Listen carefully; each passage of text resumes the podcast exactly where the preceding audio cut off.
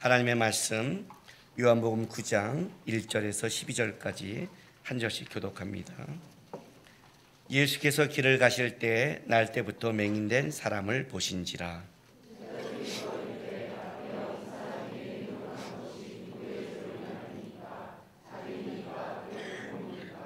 예수께서 대답하시되 이 사람이나 그 부모의 죄로 인한 것이 아니라 그에게서 하나님이 하시는 일을 나타내고자 하심이라.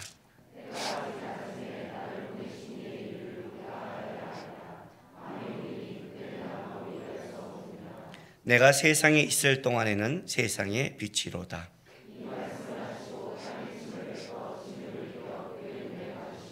이르시되 실로암 못에 가서 씻으라 하시니 실로암은 번역하면 보냄을 받았다는 뜻이라. 이에 가서 씻고 밝은 눈으로 왔더라.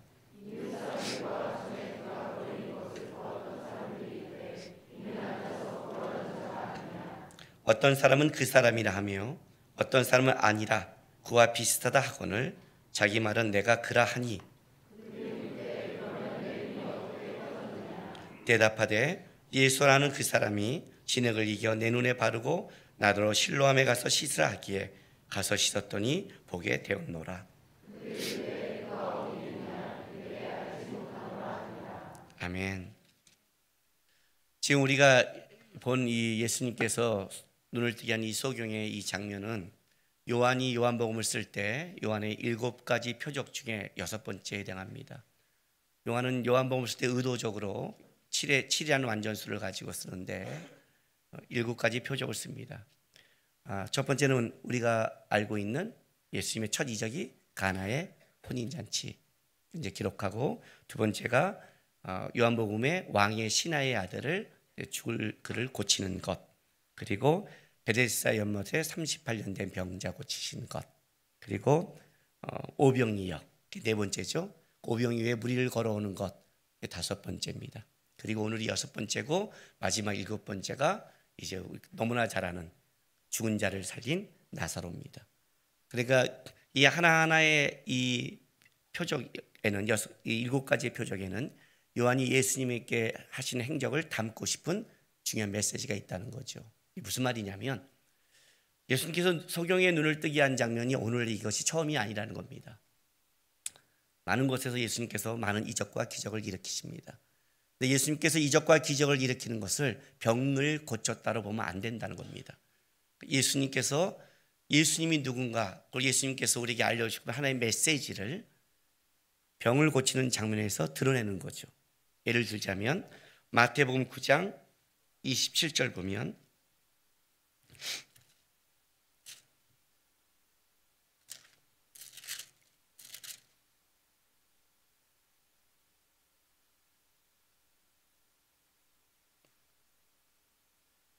신약성경 14쪽입니다.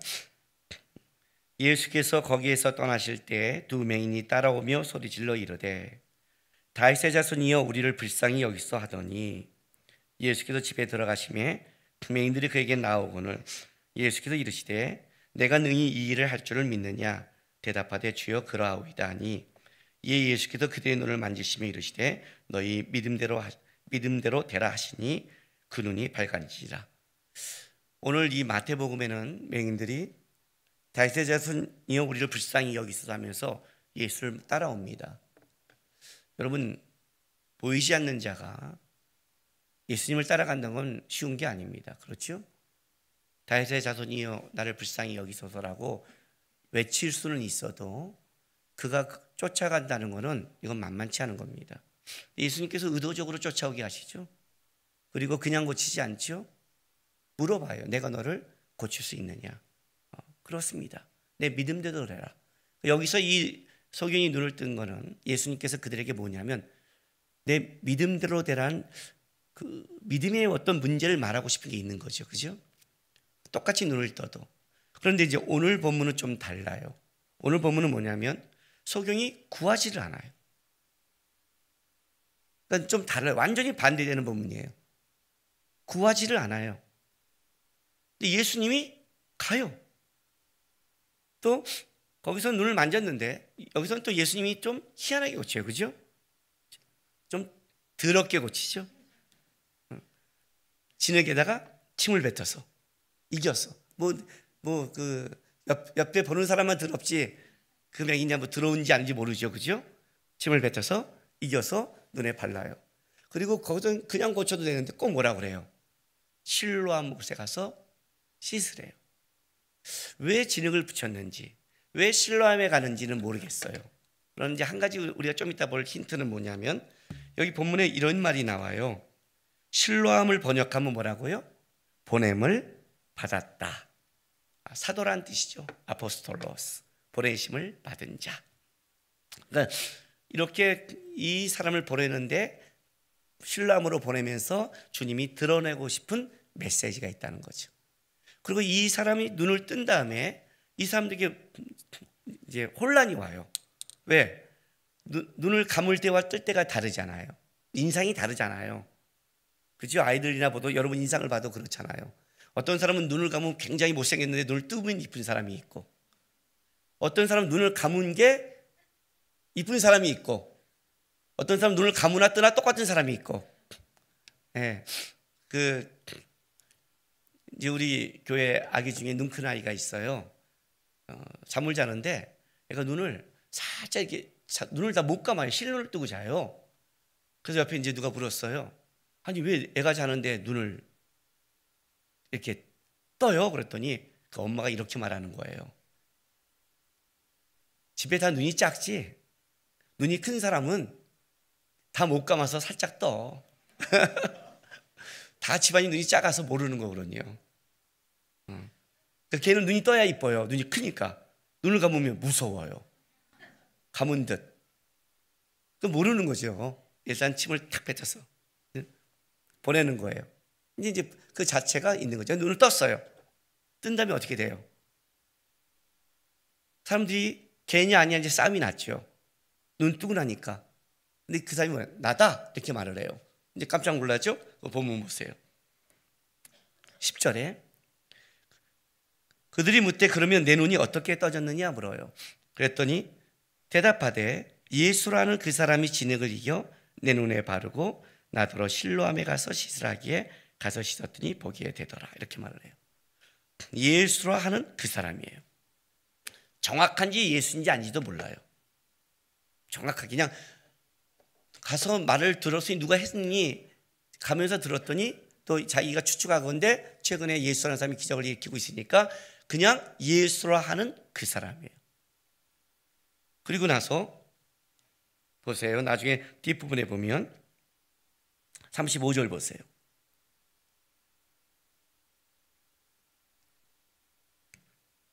요한복음 9장 35절이에요. 예수께서 그들이 그 사람을 쫓아냈다 하는 말을 들으셨더니 그를 만나사 이르시되 내가 인자를 믿느냐? 대답하여 이르되 주여 그가 누구오니까? 내가 믿고자 하나이다. 그러니까 예수라는 사람을 들었는데 예수님을 모르지요. 예수가 왔는데도 모르죠. 왜? 본 적이 없으니까. 그렇죠? 내가 믿고 싶은 거예요. 믿고자 하나이다.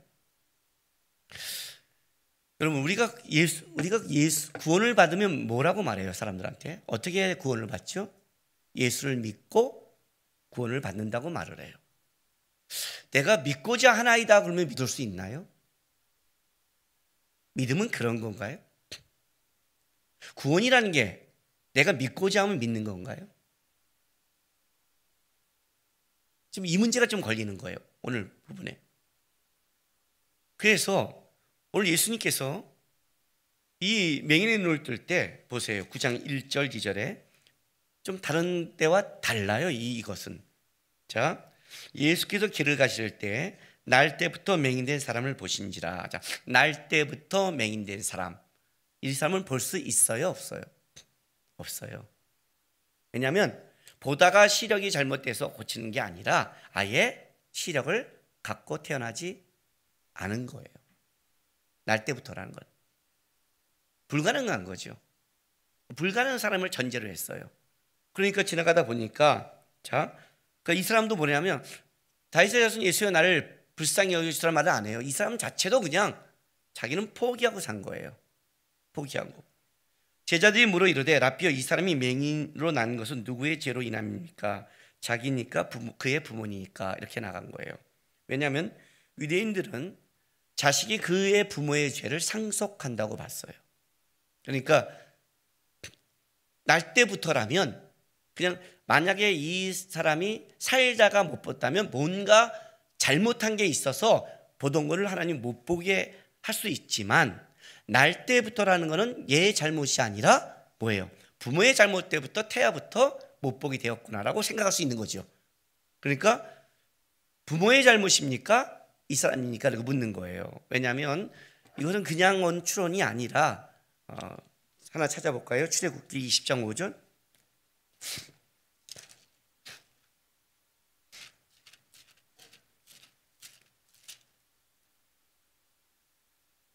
예수님께서, 하나님께서 이스라엘 백성에게 십계명을 줄 때 준 본문이죠. 20장 5절. 자, 우상을 만들지 말라라는 말씀을 하면서 그것들에게 절하지 말며 그것들을 섬기지 말라. 나 내 하나님 여호와는 질투하는 하나님인즉 나를 미워하는 자의 죄를 갚되 아버지로부터 아들에게로 모여 3, 4대까지 이르게 하거니와. 이제 이런 게 있는 거죠. 아버지가 죄를 지면 3, 4대까지 한다. 이렇게 이런 이제 어떤 근거 때문에 유전될 수 있다라고 보는데, 그렇지는 않고 이것은 뭘 얘기하냐면 한 사람이 죄를 지었을 때 주는 영향력을 얘기하는 거예요. 한 사람이 죄를 지면 영향력이 어디까지 가요? 3, 4대까지 갈 수 있죠. 자기 손자까지. 왜? 삶을 보여주는 거니까. 우리가 삶을 살아가는데 영향이라는 건 뭐예요? 보고 듣는 데서 오는 거니까 한 사람이 자기의 준 영향력을 얘기하는 거예요. 영향력을, 죄의 영향력을 얘기하는 거예요. 그러니까 이거는 그래서 잘 살아야 되는 거예요. 그래서 잘 살아야 돼요. 우리가 이걸 뭘 보면 아느냐? 아이들을 보면 손주가, 할머니가 키운 아이들은 딱 말하는 거 보면 알아요. 걔는 애 늙은이에요. 그렇죠? 말하는 게 애 늙은이에요. 왜냐면 할머니가 키웠어. 먹는 것도 그래요. 먹는 것도 꼭 할머니가 좋아하는 거 먹어요. 그거 먹고 자랐어. 뭐 이상한 거 먹으면서 아 좋다 그리고 찜질방에서 등 지졌으면 좋겠다 뭐 이러고. 이제 영향력을 얘기하잖아요. 우리는 그걸 벗어날 수 없으니까. 근데 이제 이걸 어떻게 보냐면 유전될 수 있다고 생각한 거예요. 그래서 물은 거예요. 누굽니까? 부모입니까? 자기입니까? 그랬더니 예수님이 뜻밖의 말을 하세요. 요한복음 9장 3절. 예수께서 대답하시되 이 사람이나 그 부모의 죄로 인한 것이 아니라 뭐라고요? 그에게서 하나님이 하시는 일을 나타내고자 하심이라. 이건 참 감사한 문제예요. 고난과 질병이 죄의 문제만은 아니라는 거예요. 그죠? 어떤 때는 고난과 질병이 사명일 수 있다는 거죠. 어떤 때는 내 인생의 어려움과 힘든 게 사명일 수 있다는 거예요. 왜? 하나님의 것을 나타내고자 하는 것. 구약에는 큰 두 가지 정신의 흐름이 있어요. 하나의 흐름이 뭐냐면 신명기 사관이라고 그래요. 신명기 28장에 신명기 사관이에요. 신명기 사관은 이걸 말해요. 너가 이 말씀을 지키면 하나님이 너를 들어가도 복을 줄 것이며 나와도 복을 줄 것이다. 너가 하나님의 말씀을 어기면 들어가도 저주를 받을 것이며 나와도 저주를 받을 것이다. 신명기 사관의 가장 중요한 건 이거예요. 하나님이 너 내 말 따르면 복 주고 아니면 저주해, 이런 걸 말하는 게 아니라, 그런 걸 말하는 게 아니라 삶의 가장 기준이 뭐냐를 갖춰준 게 신명기 사관이에요. 말씀이다. 복은 말씀과 있다. 말씀을 지키면 복을 준다는 게 아니라 여기에 말씀, 복이 있는 거다. 여기에 복이 있는 거다. 그러니까 이걸 따라가면 복을 받는 거다. 먼저 그의 나라와 그의 의를 구하라. 그러면 이 모든 걸 더해 줄 거라 하면, 우리는 어떻게 생각하냐면 먼저 그의 나라와 의를 구하면 이 모든 것을 보너스로 받는다라고 하는데, 그게 아니라 하나님 칠하게 조건을 건 게 아니라 모든 것이란 먼저 그의 나라와 의에 있다. 그럼 먼저 그의 나라와 의를 하면 이 모든 것이 그냥 너에게 오는 건데, 먼저 그의 나라와 의를 안 하면 이 모든 것이 사라지는 거다. 조건부가 아니라 여기에 그게 있다는 거예요. 여기에. 이해가 되세요? 그 기준을 말해주는 거예요.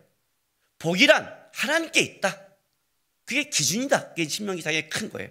그걸 가르쳐주기 위해서 말씀을 따를 때 어떻게 돼요? 그 복을 보여주는 거고, 말씀이 따르지 않을 때 복이 없어지는 거예요.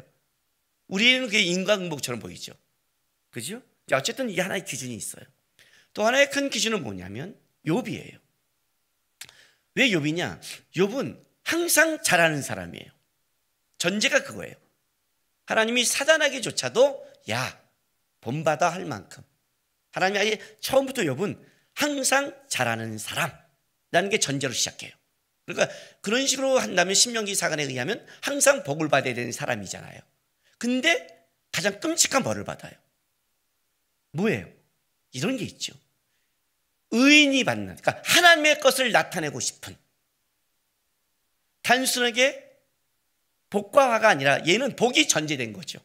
욥은 복이 전제된 사람이에요. 근데 욥에게 준 복이 어떤 복이냐? 하나님이 준 복이 어떤 복이냐? 단순하게 물질이냐? 단순하게 가진 거냐? 아니다. 욥의 나중을 봤더니 그가 듣기만 하던 게 복이 시작하고 더 깊어지고 더 넓어지는 복이 있더라. 하나님의 것을 나타내는 복이 있더라. 이제 이게 갈라지는 거예요. 우리가 잘 구별해야죠. 영적으로 아둔한 사람은 이걸 반대로 해석을 해요. 지가 잘못해서 벌을 받는데 하나님께서 이유가 있을 것이야. 이렇게 하여튼 지 좋을 대로 해석을 해요. 어쨌든 이 두 가지가 있어요. 그럼 우리는 이제 한 가지 전제는 이걸 가지고 가야죠. 인생이란, 삶이란 너희가 보고 있는 너희의 눈의 원인과 결과로 그것이 훌륭하다, 아니다, 복받는다, 저주받는다로 판단할 수 없다예요. 모른다예요. 모른다. 너희가 보기에 저 사람이 끔찍하게 하는 것 같지, 벌받는 것 같지? 아니, 저 사람이 하나님의 것을 나타내려고 하나님이 그 길을 갈 수가 있어. 너가 보기에는 끔찍하게 가는 것 같지? 저 사람이 끔찍하게 하나님의 것을 드러낼 수 있어. 예수님이 그랬잖아요. 모든 사람이 다 저주했잖아요. 끔찍하다고 했잖아요. 가장 낮아졌는데 가장 높은 자리에 왔잖아요. 그게 있어. 너희의 머리에 있지 않아. 하나님의 것을 나타내려고 그래. 그러니까 이 맹인이 갖고 있는 가장 중요한 건 뭐예요? 하나님의 것을 나타내기 위한 그 오랜 세월을 견뎌온 사람이죠. 근데 중요한 건 이거예요. 이 사람이 그걸 아느냐? 모른다는 거예요. 이제 모른다는 거예요. 그럼 뭐 때문에 지금 오늘 메시지가 하나님의 것을 나타내기 위해서 분명히 예수님이 한 거잖아요. 그렇죠? 그래서 오신 거고. 그럼 뭘 나타내는 거예요? 도대체 이 사람은 아무것도 모르는데, 눈을 떠도 모르는데, 그리고 한 사람인도 모르는데 그럼 뭘 나타내? 이게 오늘 예수님이 말하고 싶은 이야기라는 거죠. 눈을 뜬다는 게, 하나님의 걸 나타내는 게 뭐냐면, 눈을 뜬다는 게 그 사람이 갖고 있는 열심과 노력으로 뜨는 게 아니라는 거예요. 이해가 되세요, 이 말이에요? 자, 이걸 가지고 구원을 얘기하고 싶은 거예요. 이걸 갖고 믿음을 얘기하고 싶은 거예요. 설명하면 모르니까 이걸 갖고 얘기하는 거예요. 그래서 오늘 본문을 보세요. 본문이 9장으로 딱 보면 안 돼요. 8장 57절부터 볼게요. 8장 앞부분에는 가늠한 여인의 사건을 갖고 이제 그 유대인들과 부닥치죠. 이 가늠한 여인은 어떻게 돼요? 모세의 율법에는 쳐주기로 했는데 당신은 어떻게 생각하십니까? 죄 없는 자가 돌로 치라 돌아간 다음에 나도 너를 정죄하지 않으니 다시는 죄를 짓지 말라 해놓고 나가죠. 그리고 나서 이제 쭉 예수님께서 말씀을 하세요. 그 말씀을 끝난 후에 이렇게 되는 거예요. 57절에 유대인들이 이르되 내가 아직 50도 못 되었는데 아브라함을 보았느냐? 예수께서 이르시되 진실로 진실로 너에게 이르노니 아브라함이 나기 전부터 내가 있느니라 하시니 그리 돌을 들어 치려 하거늘 예수께서 숨어 성전에서 나가시니라. 이렇게 되는 거예요. 이게 전제예요. 예수님께서 돌을 들어 치려 하는데 숨어서 성전에서 가시다가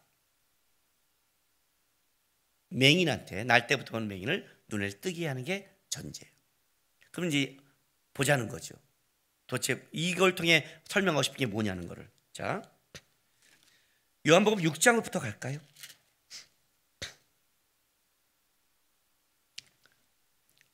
요한이 유월절과 초막절 이어가잖아요. 그렇죠?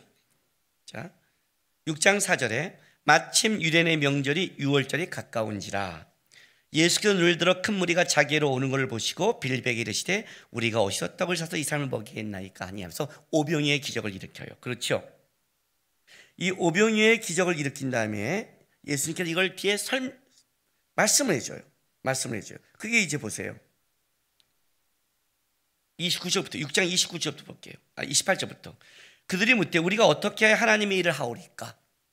예수께서 대답이 이르시되 하나님께서 보내신 일을 믿는 것이 하나님의 일이라 하시니 그들이 묻되 그럼 우리가 보고 당신을 믿도록 행하신 표적이 무엇이니까? 하늘이 무엇이니까? 기록된 바 하늘에서 그들에게 떡을 주어 먹게 하였다 함과 같이 우리 조상들은 광야에서 만나를 먹었나이다. 자, 이때 예수님이 이렇게 말씀하세요. 내가 진실로 진실로 너에게 이르노니 모세가 너에게 하늘로부터 떡을 준 것이 아니라 내 아버지께서 너에게 하늘로부터 참떡을 주시나니 하나님의 떡은 하늘에서 내려 세상에 생명을 주는 것이다. 자, 그들이 이르되 주여 이 떡을 항상 우리에게 주소서. 예수께서 이르시되 나는 생명의 떡이니 내게 오는 자는 결코 줄이지 아니할 터이요 나를 믿는 자는 영원히 목마르지 아니라. 오병이의 기적을 뭘로 가냐면 내가 생명의 떡이라고 가는 거예요. 그렇죠? 그리고 더 나가는 거예요. 자, 53절 보세요. 예수께서 이르시되 내가 진실로 진실로 너에게 이르노니 인자의 살을 먹지 아니하고 인자의 피를 마시한 자는 너희의 생명이 없느니라. 내 살을 먹고 내 피를 마신 자는 영생을 가졌고 마지막에 내가 그를 다시 살리리니 내 살은 참된 양식이요 내 피는 참된 음료라. 어렵죠? 자, 이 말씀 때문에 다 걸림이 돼요.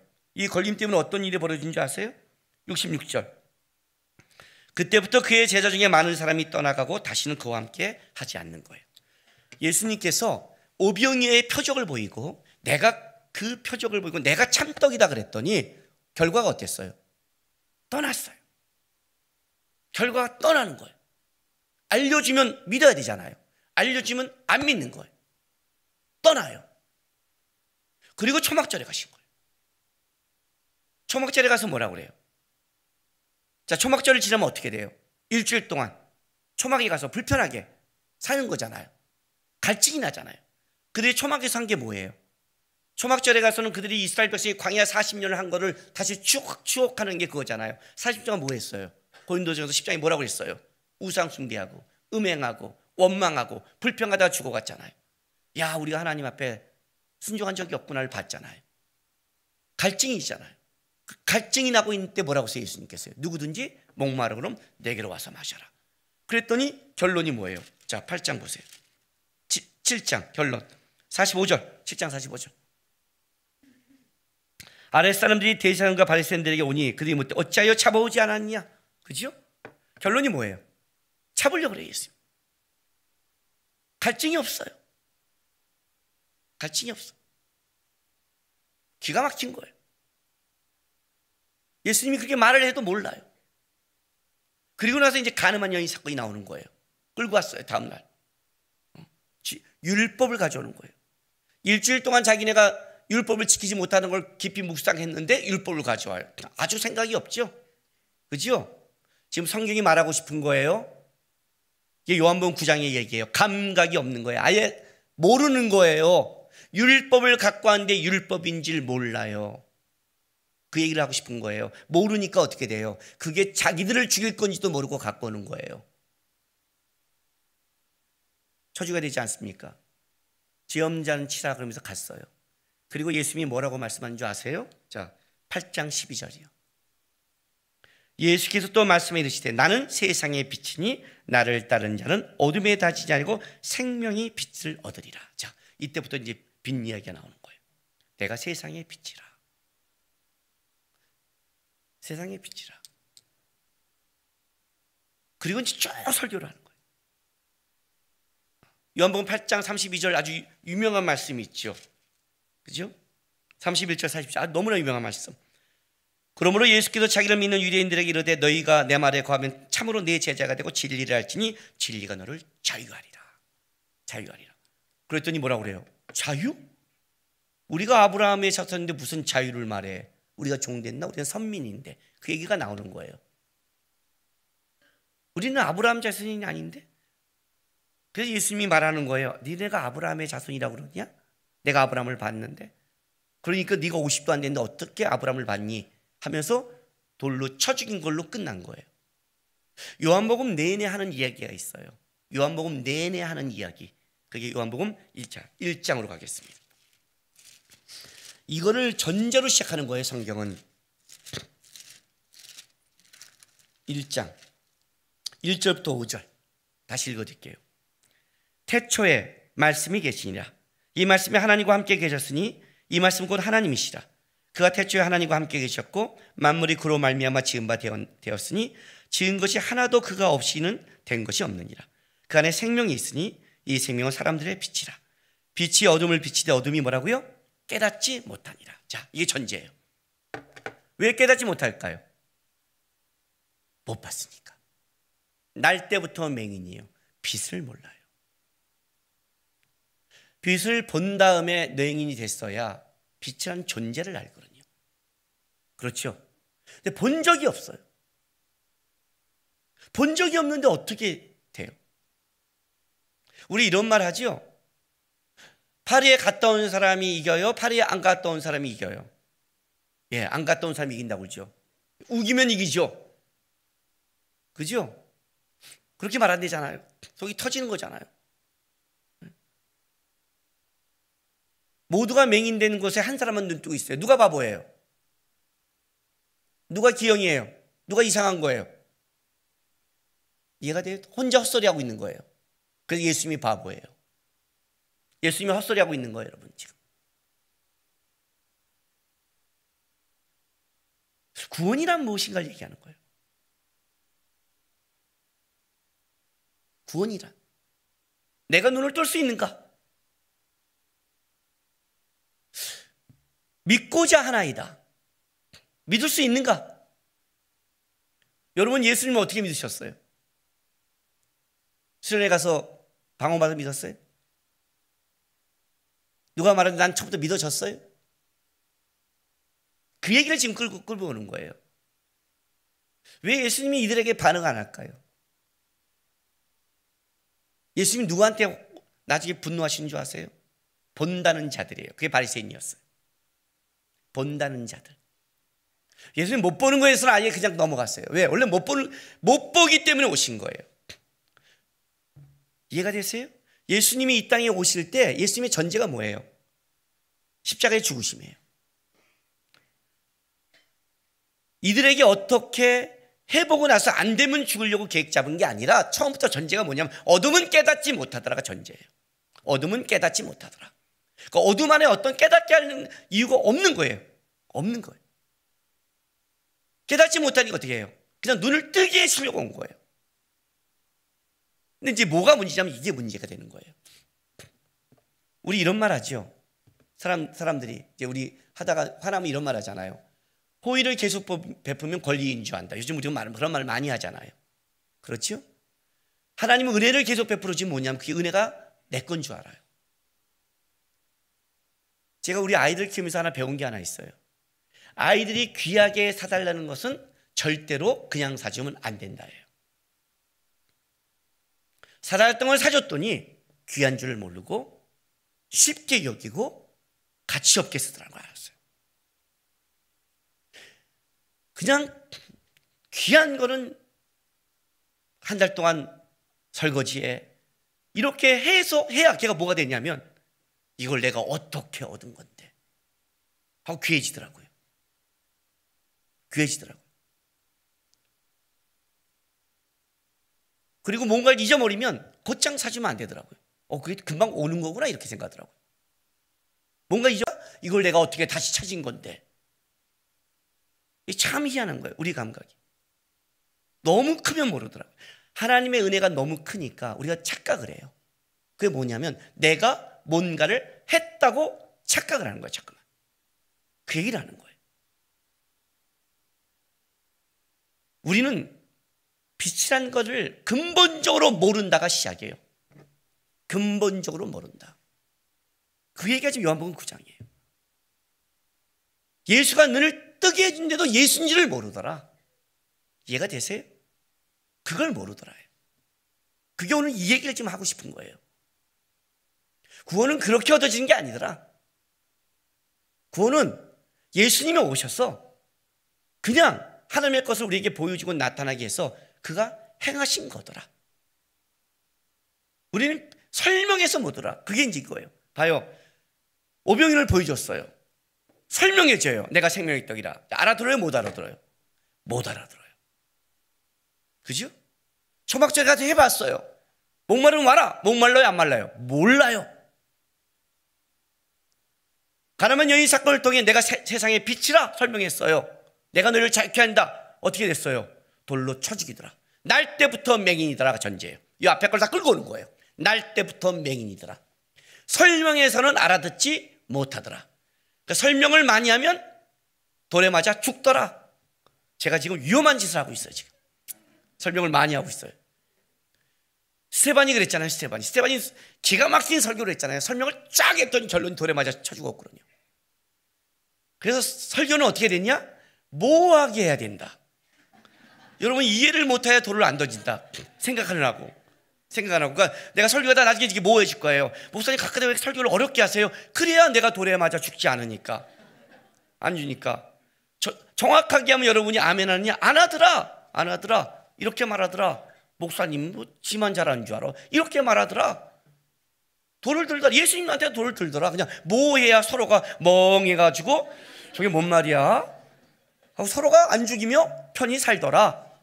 그러니까 설교는 모호하게 해야 되라. 뒤에 가면 제가 지금 모호하게 하려고요. 그냥 앞에 잘 설명하다 뒤에는 그러니까 우리가 이렇게 끝냈어요. 야, 아멘. 이래야 살더라. 깨닫지 못하더라. 깨달았는데요. 그게 네 게 아니더라. 그걸 네 거로 하는 게 교만이더라. 그 얘기를 하는 거예요. 제가 신학교 다닐 때 지하철이 사당동역까지만 갈 때 사당동에 내려서 잠깐 누구 만나고 책 보고 있는데 어떤 분이 저한테 다가오셨다는 얘기 해준 적이 있죠. 어떤 분이 저한테 다가오셨어요. 그래서 저한테 묻는 거예요. 예수 믿으세요? 그래요. 그래서 어떻게 해요?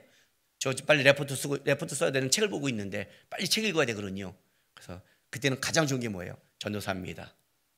예수 믿으세요? 전도사입니다. 가야 되는데 그러세요? 앉아요. 아니 전도사인데.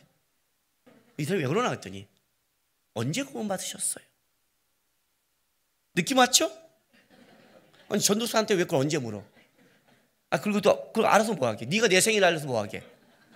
그잖아요. 안녕하세요? 아니요. 생일이 언제세요? 왜 물어 내 생일을 네가 선물 사주고 다니면서? 이상한 거야 이 새끼가요. 미안해요. 요즘 조심하고 있는데 나도 모르게 나왔네요. 그 새끼한테는. 그래서 내가 벙 쳤죠. 느낌이 왔죠. 네? 언제 구원 받으셨어? 글쎄요. 하도 오래돼서. 그래서 저는 대충 그냥 화요일이라고 믿고 살아요. 그랬더니 생년월일 아세요? 네, 알죠. 육적인 생년월일 아세요? 알죠. 영적인 걸 모르세요? 아주 오래돼서. 아니, 육적인 것도 오래됐잖아요. 그렇죠. 근데 어떻게 영적인 걸 몰라요? 뭔 말하고 싶으세요? 내가 잊어먹었다는데 왜 저한테 시비를 거세요? 뭔 말 하세요? 아니, 육적인데 어찌 영적을 모를 수 있어요? 영적인 걸 알아야 구원받는 거예요? 그렇지 않아요? 그 영적인 사건인데? 그래요? 거기는 혹시 아세요? 알죠. 언제예요? 언제래요? 몰라요. 난 그거 기억 안 하니까. 뭐라고 시부렁거렸으니까. 그래요? 육적인 세계는 그만 아세요? 안 돼요. 언제예요? 언제래요? 그래요? 확실해요? 확실해요. 진짜요? 예. 어떻게요? 예? 응애 태어날 때 봤어요? 응애 할 때 날 달력 봤어요? 10월 6일? 보셨어요? 예? 봤냐고요? 응애하면서 태어나서. 그게 어떻게 확실해? 아니 우리 부모가 뻥치면요. 아니 왜 부모가 뻥쳐요? 나는 우리 부모가 양력 음력이 달라요. 그래서 물어봤더니 아무거나 하래요. 난 양력일까요? 음력일까요? 그랬어요. 부모가 기억 못하는 아들도 있던데요. 그럼 고아원에 버려진 아이들은 그때 고아원에 온 날짜를 생년월일인데 그건 다른데 그럼 얘네는 강시예요? 좀비예요? 아니 왜 살아있는 사람한테 생년월일을 모른다고 그 사람을 죽었다 그러세요? 그러잖아요. 그 사람이 살아있는데 살아 움직이는데 생일 모르면 그게 죽은 거예요? 무슨 논리가 그래요? 좋아요.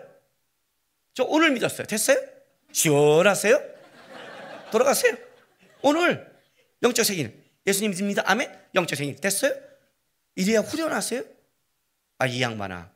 내가 왜 믿는 데인데 네가 아니래. 아니, 내가 예수님을 믿는 데인데 왜 네가 아니래. 그잖아요. 내 아내예요. 언제 결혼했어요? 결혼날에 헷갈려요. 결혼 안 했어요. 이게 말이 돼요? 도대체 구원을 뭘로 보는 거예요? 그래서 내가 지금 믿는 데는데 왜 당신이 아니래. 뒤에서 다 보고 이제 웃기 시작했어요. 무한해졌죠. 무한해졌죠. 가세요. 가세요. 가서 엄마 생일이, 내 생일이 정확한 걸 엄마한테 다시 한번 확인해 하세요. 그래서 여러분, 애가 내가 원한다고 태어나요? 내가 원하는 날짜에 태어나요? 그걸 내가 하는 거예요? 내가 오늘 믿는다고 말하니까 해요? 내가 눈을 뜬다면 떠요? 그걸 구원이라고 해요? 그걸 믿음이라고 그래요? 믿음은 그런 걸 말하지 않아요. 다른 종교에서만 이 얘기를 해요. 다른 종교에서만 해탈, 열심, 정성, 소원을 얘기해요. 기독교는 뭐예요? 기독교는 이거예요. 감각이 없었을 때 하나님이 나의 눈을 뜨게 했습니다를 고백하는 거예요. 언젠지 모르는데 나는 주님을 알게 됐습니다. 그래서 이렇게 말하는 거예요. 은혜로 구원받았습니다. 거기에 단어에 은혜라는 게 나오는 거예요. 한 적이 없습니다. 한 적이 없습니다. 한 적이 없습니다. 날 때부터 나는 빛이란 감각이 없습니다. 나는 모릅니다. 그런데 나를 버려주지 않고 주님이 와서 어떻게 해요? 나에게 일을 행했습니다. 왜 굳이 거기에다 진흙에다가 이렇게 침을 뱉어서 더럽게 했을까요? 굳이 그냥 떠져라 하면 되잖아요. 아니요. 이거는 그 사람 때문에 하는 거예요. 누구 때문에? 그걸 보는 사람 때문에 하는 거예요. 예수님 때문이 아니에요. 왜? 모르니까. 눈을 뜨게 해도 눈을 누가 뜨게 한지 모르니까 지금 모르잖아요. 그러니 누가 했다는 걸 좀 가르쳐주고 싶어서 뭐예요? 진흙을 이겨서 발라주는 거예요. 갖다가 발라주면 누가 내가 행하잖아요. 근데 어떤 착각을 하냐면 내가 누가 발라준다는 이 감각 때문에 나는 누가 발라줘서 느낌이 있었어. 아, 난 느낌이 있으니까 내가 구원받은 거야. 이런 착각을 한단 말이에요. 그거는 주님이 우리가 주님이 했다는 걸 알려주게 한 거거든요. 내가 예수를 믿어. 이거는요. 내가 믿은 게 아니라 주님이 눈을 뜨게 해주고 오늘 이 사람을 찾아간 것처럼 주님이 했다는 걸 알려주기 위해서 보여준 건데 그 보여준 그 사건을 보면서 내가 봤다고 믿음을 나한테 끌고 오는 거예요. 그 내가 뭔가 다른 사람이라고 생각하는 거예요. 여기서부터 우리 교만이 시작되는 거예요. 그러니까 은혜가 은혜인지를 모르는 거예요. 이때부터. 내가 꼭 한 것처럼. 이런 거죠.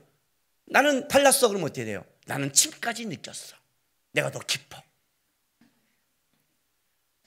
이해가 돼요? 실로암에 가라 그랬어요. 나는 실로암에 곧장 갔어. 나는 생각하다 갔어. 내가 더 믿음이 있는 거야. 아니 그게 뭐예요? 우리는 거짓하고 있는 거야 맨날. 여기 와서 주님 앞에 와서 내가 더 믿음이 있어. 내가 더 해. 이게 뭐예요? 내가 한 게 아니라니까요. 요한복음 9장 얘기예요 지금. 수원에 임대 아파트 살 때 우리 옆동에 할아버지 할머니가 사셨는데 진짜 인꼬 부부예요. 인꼬 부부는 그걸 보고 인꼬 부부라고 그래요. 할아버지 할머니까지 갔을 때 그렇게 사는 게 인꼬 부부예요. 왜 임대 아파트 들어왔냐? 할아버지가 할머니가 같이 아들 집에 샀더니 손주만 보라고 그러니까 내 아내가 손주 봐서 힘든 게 싫은 거예요. 할아버지가. 보통 안 그러잖아요. 보통 손주 때문에 보라고 그러잖아요. 근데 이 할아버지는 내 아내가 손주 때문에 지치기 싫어. 그래갖고 임대 아파트 나와버렸어요. 그리고 이제 아들이 용돈을 줘요. 근데 아들이 용돈을 주는 것도 싫어. 스스로 학교 경비에 갔어요. 경비하면서 내가 벌어 내 아내 해준다. 그래서 아내 해달라는 거 해줘요. 진짜 그 정도 할아버지면 좋은 할아버지잖아요. 또 이거 듣고 가서 또 우리 루디 아들 또 남편들 갈구지 마세요. 또 들으면 적용만 하지 봐라 그러는 사람이 있대더라. 또 하여튼 그 진짜 이 사랑하는 사람이에요. 진짜 할아버지가 자기 할머니 진짜 편하게 해주고 싶고. 근데 이분이 그 암에 걸렸는데도 치유된 다음에 그래도 경비에 나간 거예요. 돈을 벌어서 자기 아내 더 떳떳하게 이렇게 해주고 싶어서. 그런데 이제 돌아가실 때가 됐는데 이 할머니의 소원은 딱 하나예요. 할아버지가 예수 믿는 거예요. 할머니 예수님을 믿어요. 그래서 누워 계시는데 마지막에 돌아가실 때 그랬다는 거 아니에요. 여보, 거짓말이라도 좋아, 안 믿어도 좋아, 날 생각해서 그냥 당신 예수 믿어. 그러면 거기만 말로 가기 그러니까 요거만 해주고 요거만 해줘. 나 사랑하면 요거만 해줘. 알았지? 했더니 어떻게 한 줄 알아요? 씩 웃고 돌아가시더래요. 할머니가 나와서, 아니 밖에 있는데 그랬어요. 우리 영감은 구원받지 못했어. 왜 할머니 이렇게 말하면 혹시라도 모르잖아요. 아니, 내가 마지막에 거기만 까딱이랬는데도 그냥 아내 바라보고 그 사랑하는 안 돼. 그렇게 해주는 안 했는데도 사랑하면 이렇게 하면 할 수 있잖아요. 이것도 안 하고 그냥 에이 왜 그래 하고 웃으면서 너무 가슴이 아프대요. 이게 아무나 하는 것 같죠? 이게 정신없어 하는 것 같죠? 아멘이 그냥 하는 것 같죠? 그죠? 눈을 떠야 해요. 봐야 한다고요. 봐야 한다고요.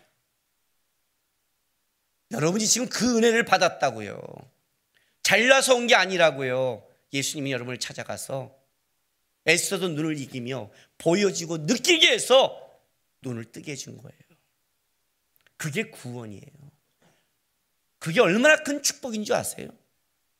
받은 은혜가 너무 큰지를 몰라요. 그러니까 우리는 뭐에 잡혀요? 맨날 뭐에? 작은 것에 잡혀요. 그러니까 큰 은혜는 모르고 작은 것에 잡혀요. 작은 것에. 은혜 받은 자의 삶을 그래서 못 살아가요. 왜 은혜를 줬는데, 왜 눈을 떴는데 여전히 배가 고파요? 왜 눈을 떴는데 여전히 목말라요? 왜 눈을 뜬데 여전히 불편해요? 왜 그럴까요? 눈을 뜨기만 하는 게 아니죠. 그냥 눈 뜨게 해줄 수 있잖아요. 근데 여기 뭐라고 그래요? 이 사람한테 실로암에 가래요. 실로암이 뭐라고요? 보내심을 받은 곳이래요. 너의 눈뜸을 이렇게 가는 거를 누가 봐요? 많은 사람을 같이 보게 해주는 거예요. 보게 해주는 거예요. 이게 우리의 인생이고 삶이에요. 내가 눈을 뜨지 않았지만 난 눈 뜬 자를 살아가는 거예요. 쉽지 않죠. 근데 눈 뜬 자의 삶이 쉽지 않아요. 왜 그런지 아세요? 바보 취급을 받기 때문에. 제가 일을 하면서 하나 배운 게 있어요. 일을 하는 사람이 너무 앞서가면 안 된다는 거예요. 너무 앞서가면 여기서 안 보여서 허황된 소리 같아요. 예수님은 너무 앞서가신 분이죠. 원래 그걸 할 수밖에 없으니까. 그러니까 모르고 죽이는 거예요. 일을 하는 사람은 이 사람이 한 발자국만 보여줘야 따라오는데 너무 멀리 가서 일을 쫙 말하면 에이 이렇게 말을 해요. 에이 이렇게 말을 해요. 그러니까 우리는 천국까지 보잖아요. 그러니까 이 세상 사람이 우리를 어떻게 보겠어요? 아니, 대접을 밖에서 그렇게 안 받고 계시나 봐요. 왜 그런지 아세요? 왜 여러분을 보고 왜 사람들이 그렇게 안 보는 줄 아세요? 제가 한 가지 예화를 들려줄게요. 엄마를 따라 한 꼬마가 결혼식에 갔어요. 애가 물었어요. 엄마, 결혼이 뭐예요? 엄마가 아이에게 알아볼 수 있도록 쉬운 말로 설명했어요. 응, 결혼이란 말이지 사랑하는 사람끼리 만나서 서로 돕고 이해하고 아껴주면서 함께 사는 거야. 엄마의 설명을 들은 아이가 다시 물었어요. 아, 그렇구나. 그럼 엄마 아빠는 언제 결혼해요? 엄마 아빠는 오래전에 결혼했어. 그래서 한 집에 사는 거잖아. 아이가 이상한 표정을 짓고 고개를 흔들면서 다시 물었어요. 근데 왜 엄마 아빠는 사랑 안 하고 싸워요? 참지도 않고 양보도 잘 안 하잖아요. 엄마 아빠는 정말 결혼하는 거 맞아요? 보니까 불편하죠. 보니까 불편하죠. 은혜 받으니까, 은혜 받은 삶을 사니까 불편하죠. 그죠? 예수님처럼 살라는 게 불편하죠. 내가 더 참고 내가 더 사랑하고 섬기고 사는 게 불편하죠. 그죠? 눈 감고 싶죠. 눈을 감아버리면 편하죠. 안 보니까, 안 봤으니까 하나님께 말하기 좋죠. 주님, 나 못 봤어요. 편하죠? 그렇죠? 예수 믿고 사는 거 쉬운 거 아니에요. 본 사람이, 은혜를 받은 사람이 그 길을 가야 되는 거예요. 보내심을 받은 자. 그러니. 근데 그 길을 알아주지 않아요. 이해하지 못해요. 그래서 우린 눈을 감아버려요. 은혜 받은 자의 삶을 살지 않는 거죠. 은혜를 보이지 않는 거죠. 그래서 은혜가 뭔지를 모르는 거죠. 우리는 돌 만드는 거죠. 신앙이 그 얘기를 하는 거예요. 주님이 눈을 뜨게 해줬다. 주님이 해줬다. 네가 한 거 아니다. 너한까지 찾아왔다. 너는 은혜 받은 자다. 너는 은혜를 입은 자다. 내가 은혜를 줬다. 너는 축복받은 자다. 다르다. 다르다. 힘들더라도 눈 감지 마라. 어렵다도 감지 마라. 눈을 뜨게 해줘서 내가 간 길을 보여줬지 않니? 내가 살아간 길을 보여줬지. 은혜의 길을 내가 너한테 보여줬지 않니? 힘들더라도 그 눈을 뜨고 오해받더라도 그 길을 가라. 가라. 감지 마라. 이해가 되세요? 그게 하나님을 믿는다는 거예요. 주님, 저는 예수를 믿는다는 게 뭐냐면 저는 봤습니다. 그래서 못 본 사람이 오해를 받아도 저는 받기에 가겠습니다. 보여주셔서 감사합니다. 그 말을 우리는 이렇게 표현해요. 나는 예수를 믿습니다. 멋진 믿음의 사람이 되길 바랍니다. 기도합시다.